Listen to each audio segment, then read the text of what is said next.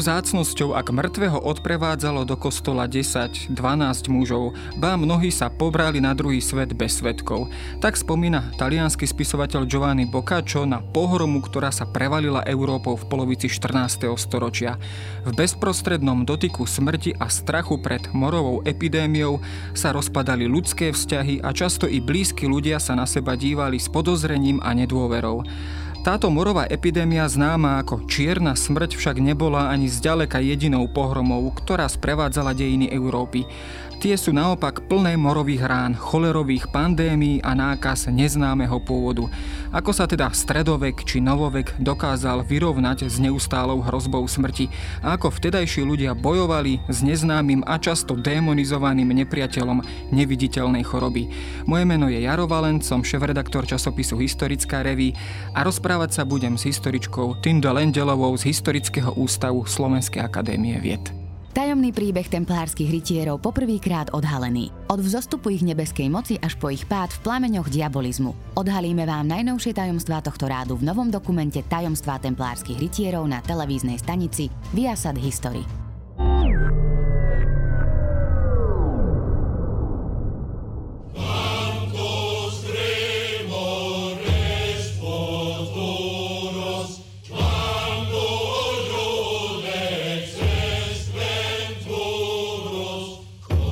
Som na začiatok spomenul asi ten najznámejší príklad z čias stredoveku, teda veľká morová nákaza, známa ako čierna smrť.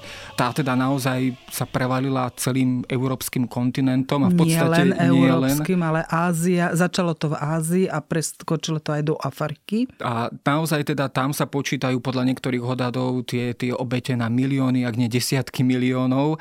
Je toto tá najväčšia pohroma, ktorá stredovek postihla, keď teda uvážime všetky epidémie, pandémie a choroby, ktoré starý kontinent e, v tomto období sužovali? Myslím, že môžeme povedať, že to bola najväčšia e, epidémia alebo teda pandémia.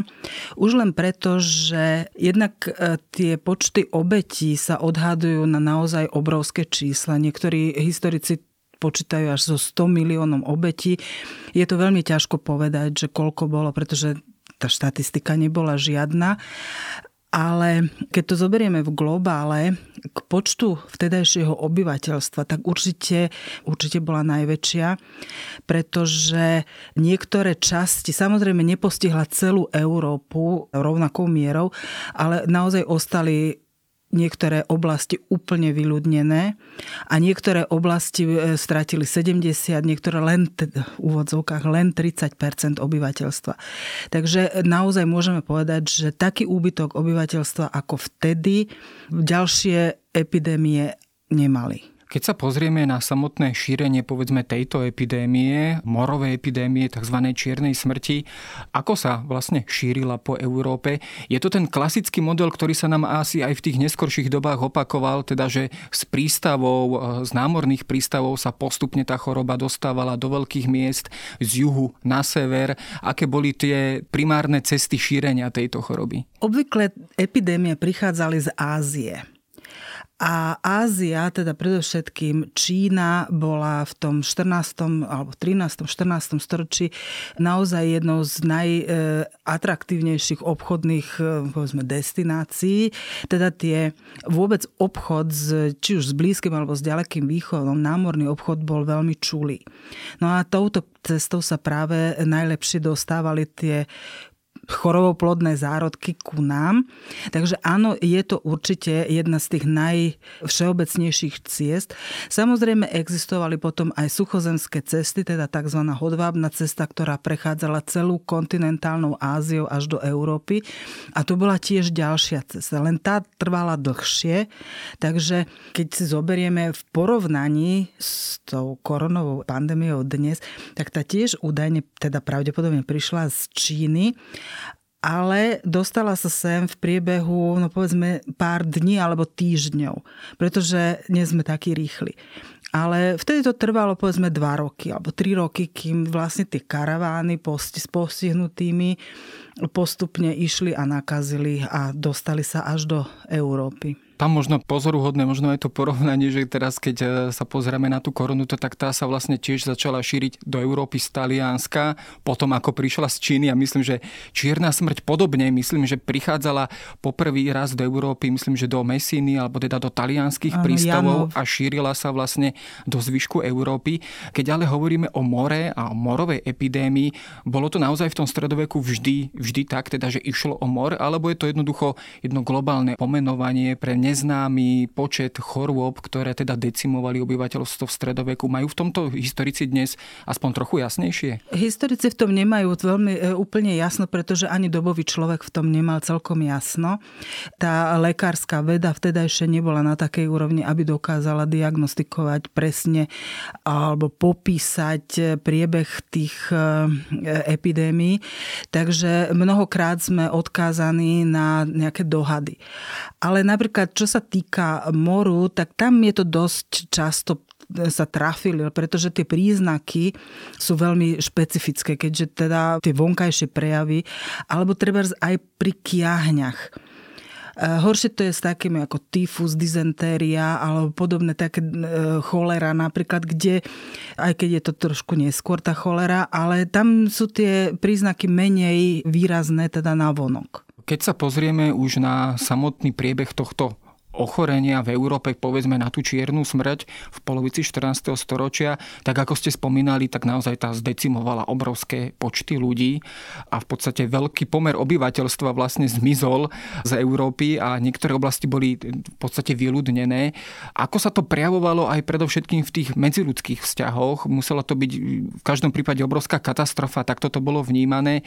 Bolo to obdobie, ktoré bolo, dá sa povedať, zatvorené, to znamená zatvorené mesta, zatvorené otvorené jednotlivé krajiny pred obchodníkmi, pred e, pútnikmi, pred e, prišelcami. Skrátka, bolo to obdobie, kedy každá z tých európskych krajín sa izolovala pred touto chorobou. Nemôžeme hovoriť o krajinách ako celku, pretože v tom stredoveku prakticky ani jedna krajina nebola centralizovaná do tej miery, aby sa dala celkovo ovládať, teda celá krajina. Takže vždy tie opatrenia protiepidemické pochádzali od miestnych autorit. To znamená, že napríklad v Taliansku, samozrejme Taliansko vzniklo ako Taliansko až v 19. storočí, takže tam boli tie mestské štáty a v rámci tých mestských štátov si tá mestská elita, teda tí radní páni a dôžovia, alebo kto už bol na čele toho mesta, jednoducho ich povinnosťou bolo nejakým spôsobom ochrániť to obyvateľstvo. Väčšinou sa to robilo presne tým spôsobom, že sa celé zatvorilo, izolovali sa, minimalizovali kontakty. Problém bol v tom, že tie kontakty sa nedali úplne stopnúť, pretože to mesto nebolo v stave napríklad zásobiť sa potravinami do tej miery, aby vydržalo dlhšie obdobie. A tie epidémie e, tiež neboli vždycky tak, že trvali dva mesiace, ale niekedy to trvalo rok, e, rok a pol. Takže e, tie kontakty s vonkajším prostredím museli byť, pretože tie potraviny, minimálne tie potraviny museli dovážať.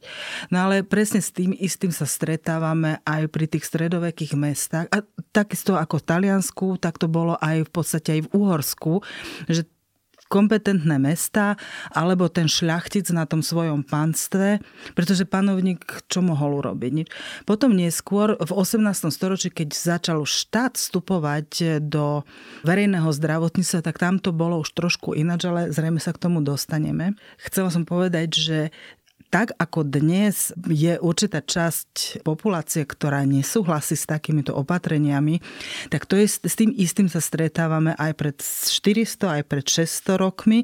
A takisto boli ľudia, ktorí odmietali sa prispôsobovať, ale predovšetkým nie tak ako dnes, že no tak chcú byť nejak politicky zaujímaví, ale vtedy to bolo takého existenčného rázu, že vlastne ten remeselník, ktorý nemohol predávať, tak jednoducho prišiel na komunizmu, tak nemal čo jesť. Takisto tí obyvateľia tých miest tak nechceli sa prispôsobiť tomu, že nebudú chodiť, alebo teda tí trhovníci, že nebudú chodiť do mesta, lebo tým pádom to mesto hľadovalo. Takže boli tie problémy s tým, že bolo treba žiť. No a nesmieme zabudnúť na ďalšiu vec v súvislosti s týmito pandémiami, že ono to bola jedna vec, koľko ľudí zomrelo priamo na tú chorobu. Lenže si predstavme, že na ďalší rok nemal kto obrobiť polia, nemal kto zasiať, teda potom nemal kto tú úrodu zobrať. Takže v podstate pri týchto epidémiách, aj keď to postihovalo ľudí, tak vymrela veľká časť hospodárskych zvierat, pretože sa nemal o nikto starať. Takže to sú veci, ktoré sa na to nabaľovali a vlastne po týchto epidémiách zákonite nasledovali hladomory. A ľudia, ktorí už o tom počuli, nedaj Bože to prežili, lebo to sa ako cyklicky opakovali a taký dospelý človek, ktorý sa dožil teda takého priemerného veku 40-45 rokov, tak mohol takúto epidémiu zažiť povedzme dvakrát, trikrát, niekedy aj viackrát. Keď to prežil, keď mal šťastie a prežil to a pamätal si to, tak samozrejme, že keď sa dopočul o tom, že blíži sa nejaká choroba, dostali nenormálny strach tí ľudia.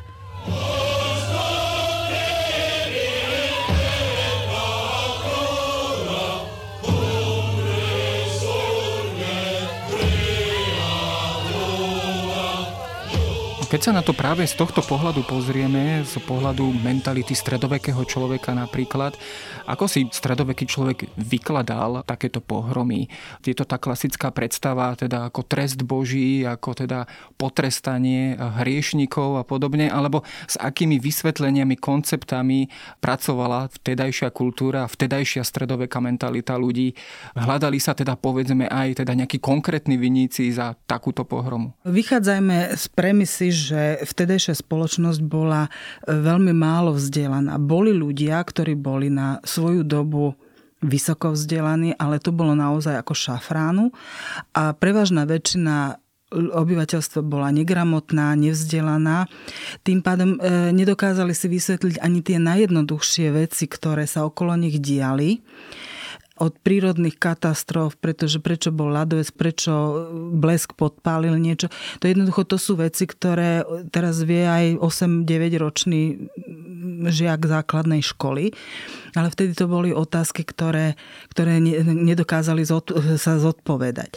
No a pri šírení týchto chorôb, samozrejme, tam sa hľadala príčina, no tak najadekvátnejšie, najviac poruke bol ten Boží trest za to, že ľudia žili, povedzme, nemorálnym spôsobom, krádli, pili, smilnili a tak ďalej a tak ďalej. Všetky tie hriechy, ktoré poznáme, tak zrejme sa naplnil ten pohár a Boh sa rozhodol nejakým spôsobom potrestať ľudí keď tá mentalita toho stredovekého človeka, ale aj toho dnešného človeka bola nesmierne a je nesmierne ovplyvňovaná strachom. Možno historici často aj podcenia pri odôvodňovaní nejakých historických procesov ten moment strachu. A ten strach je v podstate v skratke by som povedala tak, že zúfali ľudia robia zúfale veci.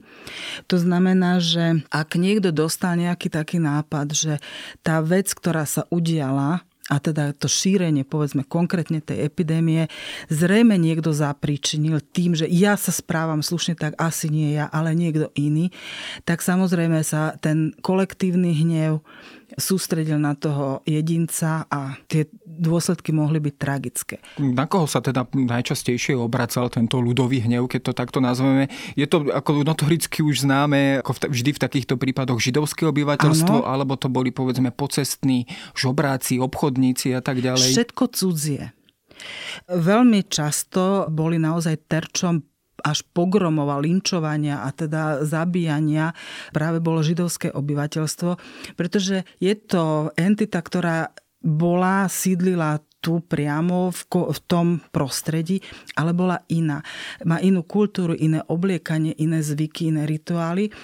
A samozrejme vždy tam vstúpilo tie e, biblické príbehy z Nového zákona, ukrižovania a všetko. Tie, tie, proste tam vystupovali v týchto príležitostiach, naozaj vystúpilo všetko.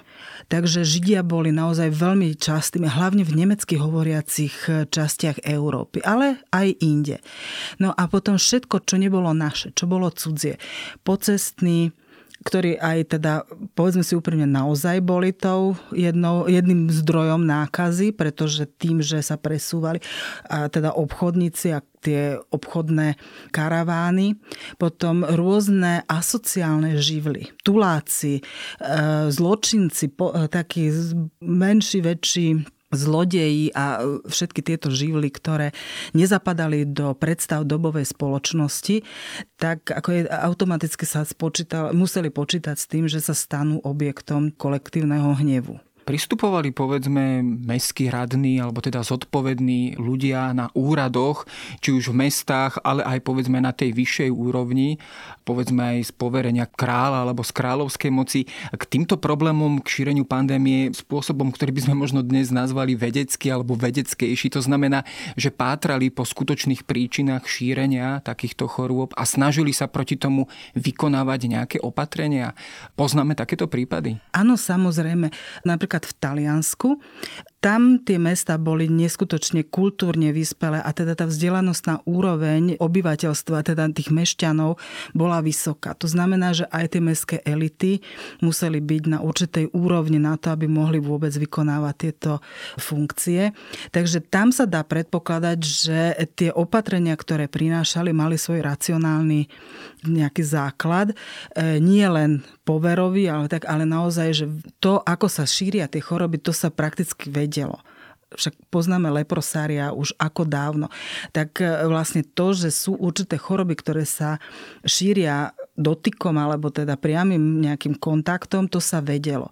Aj to sa vedelo, že dá sa to obmedziť tým, že tých malomocných zavreli do tých leprosári, tým pádom sa tá choroba nemala ako šíriť. Tak to isté, čo bolo tisíc rokov stará prax, tak to isté praktizovali aj pri týchto epidémiách, pretože vedeli, že to zaberie. No a boli mesta naozaj, ktoré sa práve tým, že sa hermeticky uzavreli, mohli by sme povedať, že taký lockdown, ako sa to dnes hovorí, že, že to zabralo. Veľmi pekne máme opísaný príklad e, morovej nákazy v Londýne v 1665 roku od Daniela Defoea, ktorý je teda známy skôr ako autor Robinsona. Defoe e, túto epidémiu sám prežil, ale mal len 5 rokov vtedy, keď sa to ako odohralo, takže nespoliehal sa na svoje spomienky, ale e, využil jednak úradné záznamy, ale aj denník svojho strýka, ktorý teda si poznamenával všetko. Takže máme veľmi dobrý zdroj na to, že ako napríklad londýnska vrchnosť sa postavila k tejto epidémii a aké opatrenia urobili. Londýn bol vtedy prakticky vedľa Amsterdamu, asi jedným z, určite z jedným naj, z najväčších miest v Európe. Takže tam tá nákaza sa mohla veľmi dobre rozšíriť, aj sa teda rozšírila, pretože tie začiatky toho boja proti epidemického boli trošku také rozpačité. Ale potom naozaj, keď sa zorganizovali podľa farnosti, teda tie oddiely tých ľudí, ktorí sa mali starať o poriadok a zdravie v tých jednotlivých farnostiach, tak to nabralo proste ako celkom dobrý smer a podarilo sa minimálne udržať poriadok, aj keď nie teda obmedzi, alebo teda zastaviť šírenie toho. Keď sa pozrieme povedzme na niektoré tie opatrenia, napríklad teda v Londýne počas teda morovej nákazy v tomto spomínanom roku 1665, sú to také opatrenia, ktoré poznáme už aj z dnešnej situácie, teda boli to opatrenia, ktoré už boli zavádzané vtedy povedzme domáca karanténa, obmedzovanie pohybu obyvateľstva, zákaz alebo zatváranie krčiem, kultúrnych podujatí, divadiel a podobne. Poznáme toto všetko tak, ako to dnes vlastne pociťujeme na vlastnej koži. Poznáme to aj z tejto doby? Áno, poznáme to aj z tejto doby. Možno jedinou takou výnimkou je, že rúška sa nenosili vo všeobecnosti rúška, alebo teda masku nosili tí ľudia, ktorí boli poverení vykonávaním určitých opatrení, predovšetkým odstraňovaním mŕtvych, ich pochovávaním a vlastne týmito naj, najnebezpečnejšími prácami. To bola tá strašidelná áno, maska s tým havraním áno, nosom havran, alebo zobákom. Áno. Tá mala aký význam, alebo teda prečo mala takýto tvár, kvôli čomu vlastne takýto až povedzme strašidelný, strašidelnú formu? Jednak tá maska bola súčasťou celého odevu. Ten odev bol vyslovene väčšinou bol kožený alebo z takej textílie, ktorá ešte bola nejakým spôsobom impregnovaná, aby sa naozaj zamedzilo tomu vonkajšiemu vplyvu. No, bolo potrebné tých ľudí čo najviac chrániť, lebo jednak povedzme si úprimne, že nebola to robota, ktorú by bol ochotný hoci kto robiť aj za veľké peniaze. Takže bolo treba tých pár ľudí, ktorí boli ochotní alebo teda donútení robiť toto, tak museli byť ochránení. A tá maska chránila práve tie dýchacie cesty, pretože do tej masky sa vkladali ešte rôzne byliny. Vieme, že naozaj niektoré rastliny majú taký e, viac alebo menej dezinfekčný účinok, takže nie je to niečo vymyslené. A ako vydimovanie alebo teda podobné e, praktiky sa používali ako dezinfekcia aj v tých postihnutých domoch alebo vlastne preventívne sa vydimovali alebo umývali sa octom. To sú tie bežné vtedajšie dezinfekčné prostriedky. No a títo e, havrani takzvaní, tak tí tiež mali v tom zobáku naskladané rôzne byliny, ktoré mali zabrániť eh, jednak vdychovaniu tých eh, aj tomu neskutočnému zápachu, ktorý teda vládol. Keď sa pozrieme na tie jednotlivé opatrenia, tak ako to poznáme dnes, takisto vtedy tiež boli ľudia alebo komunity, ktoré boli postihnuté nejakou nákazou, boli odizolované a boli v podstate asi aj tak strážené, aby teda nedochádzalo ku kontaktom. Aké tresty tam povedzme hrozili? Boli to naozaj drakonické opatrenia drakonické tresty, ktoré ich nasledovali v prípade posluchnutia takýchto príkazov a teda s rizikom šírenia takéto nákazy? Áno, pretože ešte k tej predchádzajúcej otázke som povedala, že tam som začala s tým, že okrem tých rúšok všeobecného nosenia, tak áno, naozaj všetko bolo zrušené. Krčmy mali obmedzené, alebo teda vôbec nemohli byť otvorené. Naozaj sa e, obchod zminimalizoval na tie najbežnejšie, najpotrebnejšie potraviny. Takže naozaj kultúrne podujatie, toto všetko sa zrušilo. A ani záujem o to nebol, pretože ľudia v tej obave od nákazy, tak väčšinou sa zdržiavali doma a chodili von len na nevyhnutnejších prípadoch nakúpiť. No a keď sa stalo, že teda niekto ochorel a vždy bola tá tendencia uchovať to v tajnosti, aby práve nenasledovali tie rôzne opatrenia, protiepidemické. To znamená, že označovali sa domy, že tu je nakazený alebo tu je chorý, nedaj Bože, tam niekto zomrel. Keď tam e, ochorelo viac ľudí, tak automaticky celý dom zabednili, aby tí ľudia naozaj tam uviazli dnu a nemohli. Samozrejme to bolo bezcitné, bolo to strašné, pretože tí ľudia tam sami umierali, nemali im kto pomôcť, nemali im kto podať ani pohár vody, proste jednoducho to bolo z dnešného hľadiska neludské, ale keďže neboli žiadne zdravotnícke ustanovizne, také zariadenia ako napríklad sú dnes nemocnice, no tak nedalo sa nič robiť. Iné, len izolovať tých ľudí, no boli to takéto drastické spôsoby. Ak to vyliezol odtiaľ a proste nedodržiaval, tak áno, mohol rátať s tým, že plus minus jeden človek pri týchto epidémiách už veľmi nezavážilo a naozaj kľudne mohlo, mohlo sa stať, že demonstratívne bol potrestaný, aby ostatní mali z toho ponaučenie.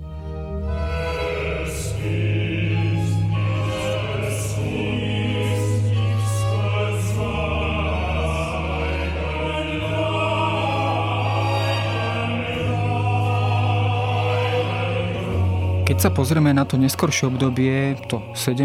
hlavne 18. storočie, kedy už ten štát naozaj si čoraz viac preberal vo väčšej miere moc a kontrolu nad obyvateľstvom a nad e, svojim územím, tak rovnako by sme mohli asi pozorovať aj nejaké snahy o riešenie takýchto situácií. To znamená, existovali povedzme nejaké plány, pandemické plány, nejaké politiky, ako čeliť takýmto hrozbám, povedzme na tej štátnej úrovni zo strany štátnej byrokracie. Poznáme to teda povedzme aj z toho nášho prostredia uhorského alebo teda habsburského prostredia. Áno, samozrejme. V 18. storočí možno to dávať do súvisu so skončením protitureckých vojen, že vlastne aj krajina sa oslobodila od jednej veľmi ťažkej e, ťarchy a pozornosť tých vládnúcich vrstiev sa mohla sústrieť aj na iné veci ako na vytlačenie Turkov z Uhorska. Takže e, začiatkom 18. storočia už pri Jozefovi I sa stretávame s prvými takými protiepidemickými opatreniami, ale Jozef I bohužiaľ vlád, bol to nesmierne talentovaný pánovník, ale vládol veľmi krátko.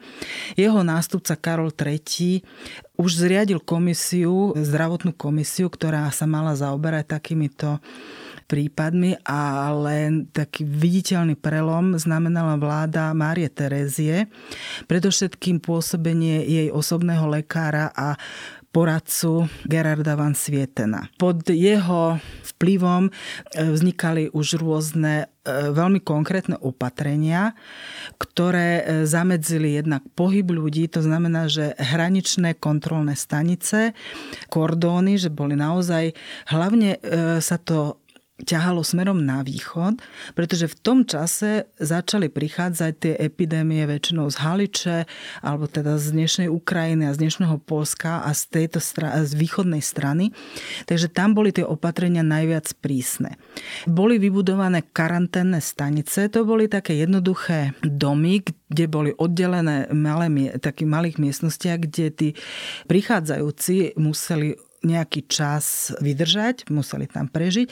Bol tam samozrejme priestor aj pre ich povozy, aby teda mali kde ten svoj tovar, s ktorým prišli obchodovať, lebo to neboli turisti, to boli obchodníci väčšinou. No a táto karanténa trvala e, niekedy až 86 dní, teda skoro 3 mesiace. No pre tých obchodníkov to musela byť ako katastrofa. No muselo to byť zrejme aj dôvod na nejaký taký, taký ten odboj alebo konfliktné situácie, Áno, ktoré sa asi pri takýchto veciach bol to vyskytovali. dobrý dôvod na to, aby sa hľadali iné cesty a cez rôzne zelenú hranicu alebo už akým to, ako to nazveme, proste obchádzanie. Ale to e, malo za sebou následok, že keď ho chytili, tak ho veľmi prísne potrestali. A v tom období to už bolo žalárovaním. A to, e, tie taxy boli od 5 až do 20 rokov. Takže za jeden taký neúspešný pokus za, o prechod hranice, tak demonstratívne si odsedieť 20 rokov žalári je myslím si, že dosť. A v úplne takých výnimočných prípadoch tak mohli, mohol byť aj trest smrti, ale Takže toto boli také naj, e, čo sa týka hraníc, tak tie začali byť kontrolované a keď naozaj nastala už nejaká situácia, keď sa tá epidémia, toto boli preventívno, keď už naozaj sa začalo šíriť, tak potom prichádzali ďalšie prísnejšie opatrenia. Jedna kontrola tých pocestných, tak kto nemal pás, tak ako jednoducho sa nemohol nikam pohnúť. Potom uzavretie určitých oblastí. Nezatvárala sa celá krajina, pretože pretože keď si predstavíme to Uhorsko, tak to je obrovské. A to, že povedzme na východnom Slovensku dnešnom bola epidémia, to neznamená, že v Zadunajsku bola tiež. To znamená, že uzatvárali sa väčšinou tie dve, tri susedné stolice, kde to prepuklo a snažili sa to tam izolovať. No a ďalšia vec, čo od 18. storočia hrá v prospech boja proti týmto pandémiám a epidémiám je, že už nebol taký úplne akutný nedostatok lekárov a zdravotného personálu. A samozrejme nemôžeme opomenúť aj to, že aj tá veda pokročila. Však povedzme si rovno, v 1721 roku prešovský lekár očkoval už svoju vlastnú dvojročnú cerku proti kiahňam. A to je bolo ďaleko predtým, ako Jenner vlastne začal očkovanie, e, alebo teda vyskúšal. Takže tá veda pokročila. Už e, absolventi lekárskych fakult pôsobili ako meský fyzikovia, teda fyzikus, ako lekár alebo stoličný lekár. A práve v ich náplni práce bolo starať sa o tieto veci, aj o tie epidemiologické. No práve v súvislosti s vládou z Márie Terézie sa teda hovorí o práve o takýchto opatreniach. Povedzme, aj tá hygiena sa určitým spôsobom pomaličky postupne asi zlepšovala, predovšetkým v porovnaní s tým, s tým stredovekom. Boli to povedzme teda práve tieto opatrenia, povedzme také tie opatrenia týkajúce sa toho, že teda povedzme v každej stolici alebo v každom nejakom okruhu mal byť prítomný nejaký lekár lekár alebo nejaký lekárnik alebo ránhojič, prípadne nejaké ďalšie opatrenia práve takéhoto zdravotníckého charakteru, ktoré sa príjmali v tomto období, ktoré teda aj výrazným spôsobom pomáhali zastaviť, šíriť takéto choroby. Je tu ten trend, dá sa povedať, taký zlomený v tom smere teda, že tá situácia sa začínala zlepšovať? Áno, určite a vzhľadom na nedostatočnú liečbu chorôb. Bola úloha týchto lekárov e, skôr teda v tej prevencii alebo v organizácii opatrení, keď už nastala situácia, že tá nákaza sa prejavila. Pretože hoci ak mohol byť vzdelaný, hoci ako mohol byť šikovný ako lekár, ale jednoducho, keď nebol, dosť, nebol žiadne liečivo, tak opatreniami sa dalo zamedziť šíreniu a teda nejak tým najväčším stratám. Takže prevažná väčšina práce týchto zdravotných komisí a rôznych, teda, alebo oni boli jedna celoštátna, potom boli menšie regionálne, ako stoličné, mestské a tak ďalej, a tak ďalej, naozaj spočívala v tom, že ochrániť tých ľudí, lebo liečiť ich nevedeli.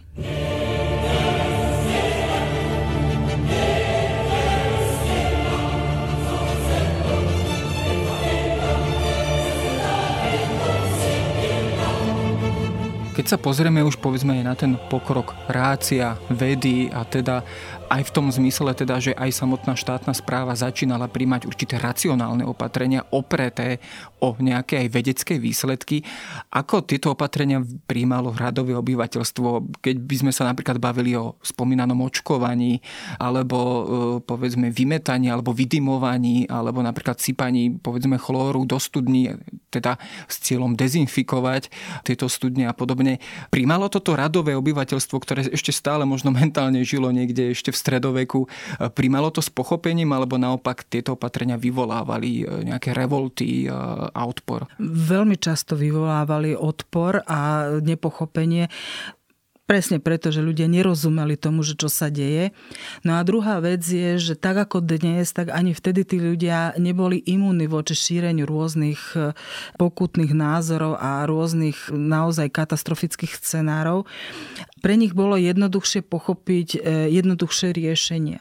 A keď sa raz povedalo, že to bolo najmä pri tej cholerovej epidémii v 30. rokoch 19.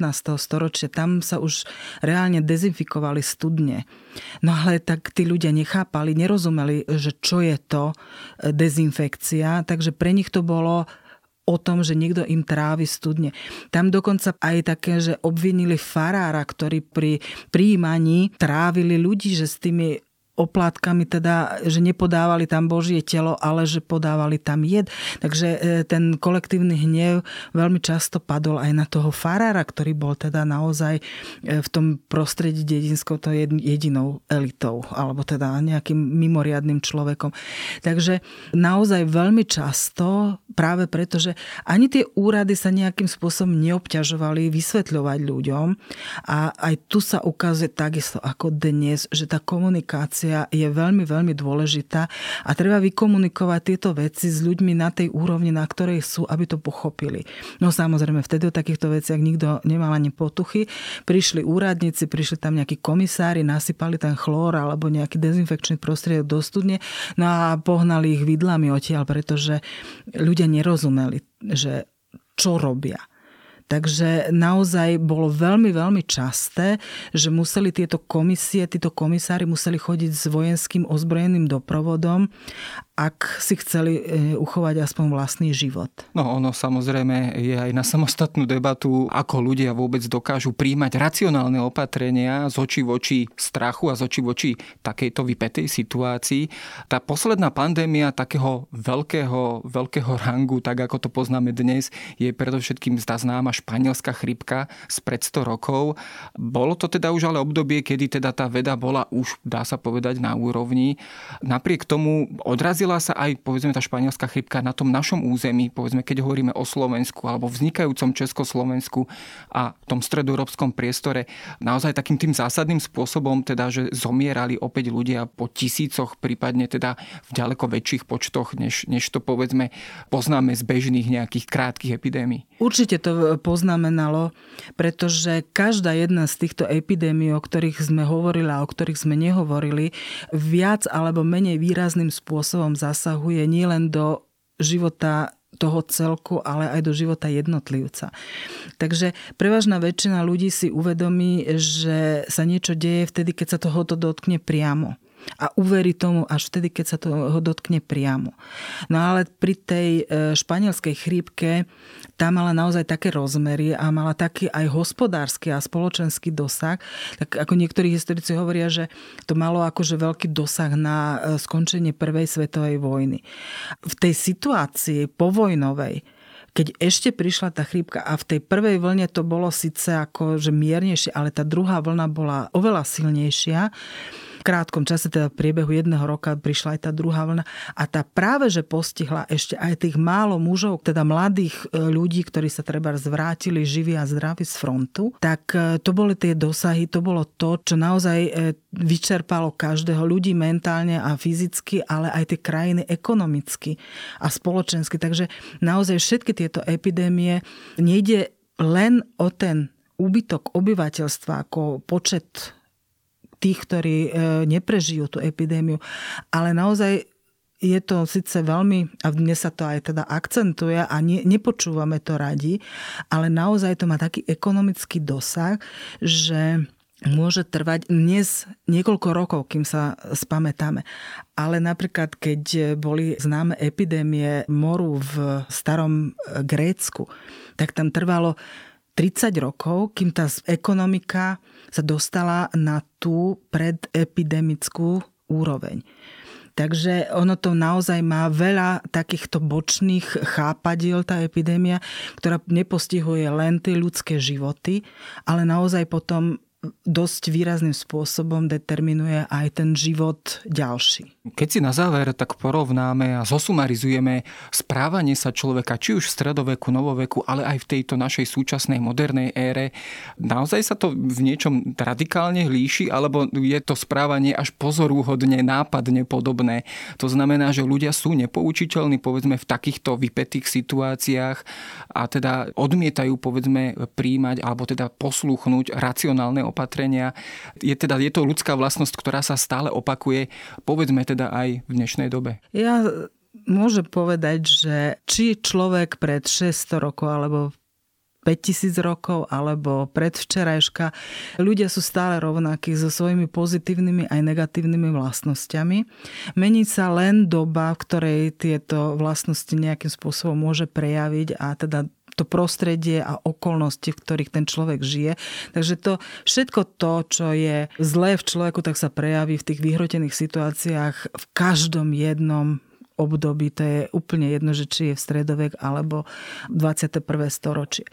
A ďalšia vec, čo by som asi tak s takým žiaľom a pre historika je to také bolestné, keď povedať, sa hovorí, že, že história je teda ako učiteľkou života, ale ako učiteľkou, keď sa to ľudstva nevie poučiť. A opakuje tie isté chyby stále dookola to, čo dnes vidíme, v mnohom, naozaj v mnohom pripomína to isté, čo bolo pred 300 rokmi alebo pred 600 rokmi pri tej veľkej morovej epidémii. Že tí ľudia jednoducho nechcú uveriť niečomu, čomu nerozumejú. U toho nešťastného človeka v tom 14. storočí je to pochopiteľné. Tam môžem sa vyhovoriť na to, že nerozumel ničomu, pretože bol nevzdelaný. Ale v 21. storočí v civilizovanej európskej krajine myslím si, že o nevzdelanosti by sme už nemali hovoriť, ale tie prejavy bohužiaľ sa mi zdajú niekedy, že niečo sme asi veľmi zanedbali. No, ľudská hlúposť napriek storočiami e, si zachováva stále svoju silu a teda aj žiaľ Bohu aj svoje negatívne dôsledky. Veríme, že sa možno práve teraz ľudia konečne poučia a nechajú sa inšpirovať aj práve týmto rozprávaním o epidémiách a chorobách v našich dejinách. Rozprával som sa o nich s historičkou Tinde Lendelovou. Ďakujem za rozhovor.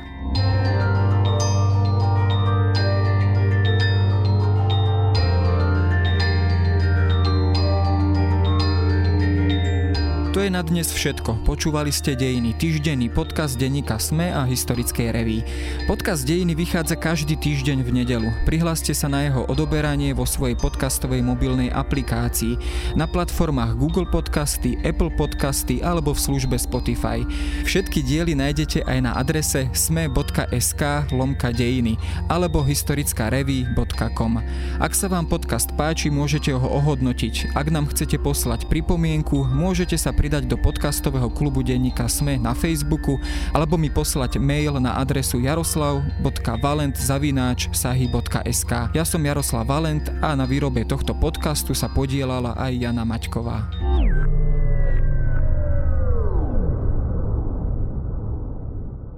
Objavte tajomstvá najtajnejších, silu nesmrteľných. Prvý skutočný príbeh templárskych rytierov na televíznej stanici Viasat History.